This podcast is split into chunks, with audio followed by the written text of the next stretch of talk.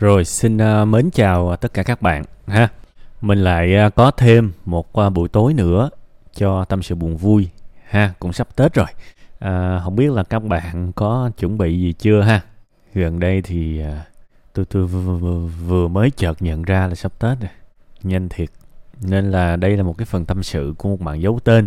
Nhưng mà khởi đầu thì tôi cũng muốn gửi đến các bạn thành viên của group, cũng như là bạn giấu tên học lớp 11 đã gửi cho tôi cái phần tâm sự. Chúc các bạn nhiều sức khỏe, nhiều cái tâm trạng thoải mái hơn, cũng như là sự vững vàng hơn, chuẩn bị cho một cái mùa xuân mới ha. Cho phép tôi chúc các bạn trước những điều đó đi. Tiếp theo thì tới cái phần tâm sự của bạn giấu tên ha, thì cũng cho phép tôi gửi đến bạn một cái lời chia sẻ sâu sắc.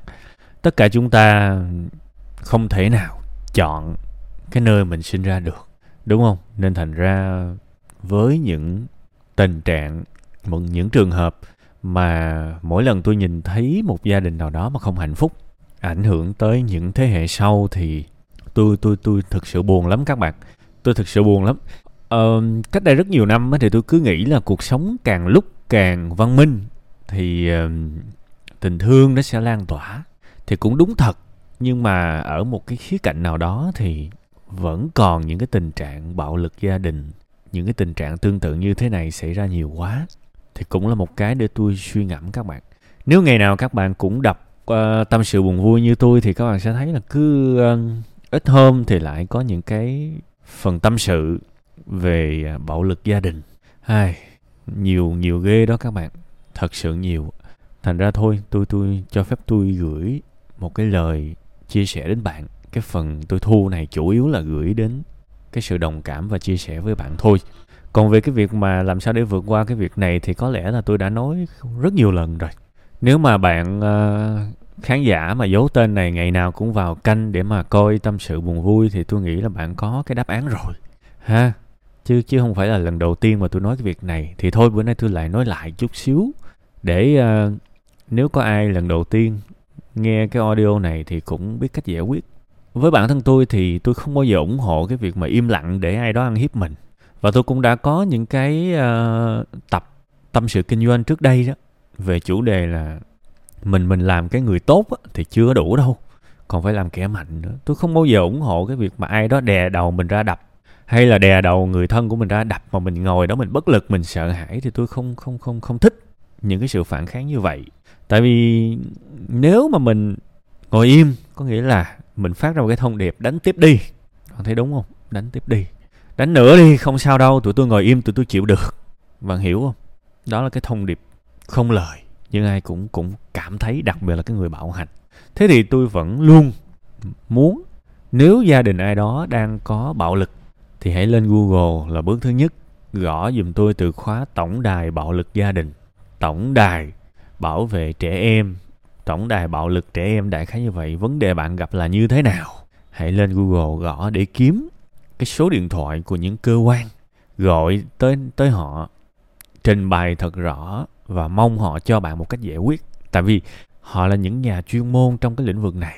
Họ nghe tình trạng gia đình của các bạn, họ sẽ đánh giá được mức độ là như thế nào và sẽ có những cái biện pháp tư vấn cho bạn.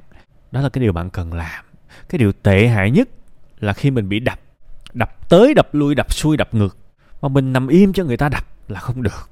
Dù cho cái người đập là ai đi chăng nữa thì không bao giờ có cái quyền đó. Không phải hiểu không? Thà là ra đường ok, lỡ va quẹt xe, nhịn, một điều nhịn chín điều lành. Thậm chí là bị nó tát bạc tai cũng được. Tại vì ra khỏi cái hoàn cảnh đó rồi thì cũng chả gặp lại nhau nữa, không sao. Nhưng mà với những cái sự kiện mà gặp tới, gặp lui, gặp xuôi, gặp ngược thì không thể nào mà chịu như thế nào được. Mình cần phải có sự cầu cứu chứ. Và tôi lặp lại cái thái độ, cái tư duy để các bạn nhớ là mình có những cái biện pháp mạnh để bảo vệ, không phải là để mình tấn công ngược lại bố mình hay là những người khác, mà đó là biện pháp tự vệ. Anh hùng hay không cũng phải biết tự vệ chứ, đúng không? Phải biết dũng cảm đối mặt. Không bao giờ đánh người khác là đúng cả, dù cho người đó là ai. Phải rõ ràng cái việc này, phải bảo vệ mình nha. Nên là hôm nay tôi lặp lại cái ý kiến của tôi về những trường hợp này. Thì tôi mong là các bạn có thể thu xếp tốt được và có nhiều cái cách giải quyết sau khi mà liên hệ với những cơ quan phòng chống bạo hành gia đình. Họ rất tuyệt vời các bạn và họ sẽ cho các bạn nhiều lời khuyên. Ha, và tôi nói rồi, gọi cho họ thì đâu cần nhất thiết phải ở nhà đâu. Có thể đi ra quán cà phê, bật điện thoại lên gọi. Còn nếu mà sợ phát hiện thì mua cái sim rác, gọi, tâm sự với họ được mà. Các bạn đang làm điều rất tốt để tự vệ. Sau này ra đời còn nhiều cái sự hãm hại nhau, mình còn dã man hơn nữa. Mình phải có cái sự tự vệ phòng chống chứ. Đúng không? Mình không hại ai là cái thứ nhất. Nhưng mình cũng phải có khả năng tự vệ.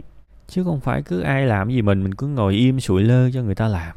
Thì như vậy là nó dở lắm. Mình cũng đang đồng lõa để người ta ăn hiếp mình. Nha. Hy vọng là những cái lời của tôi sẽ giúp ích được phần nào cho bạn. Chúc bạn và gia đình bạn sẽ sớm thiết lập lại sự bình an, hạnh phúc và ý thức của từng thành viên để đi đến một gia đình hạnh phúc. Ha, cái gì cũng có thể thay đổi được.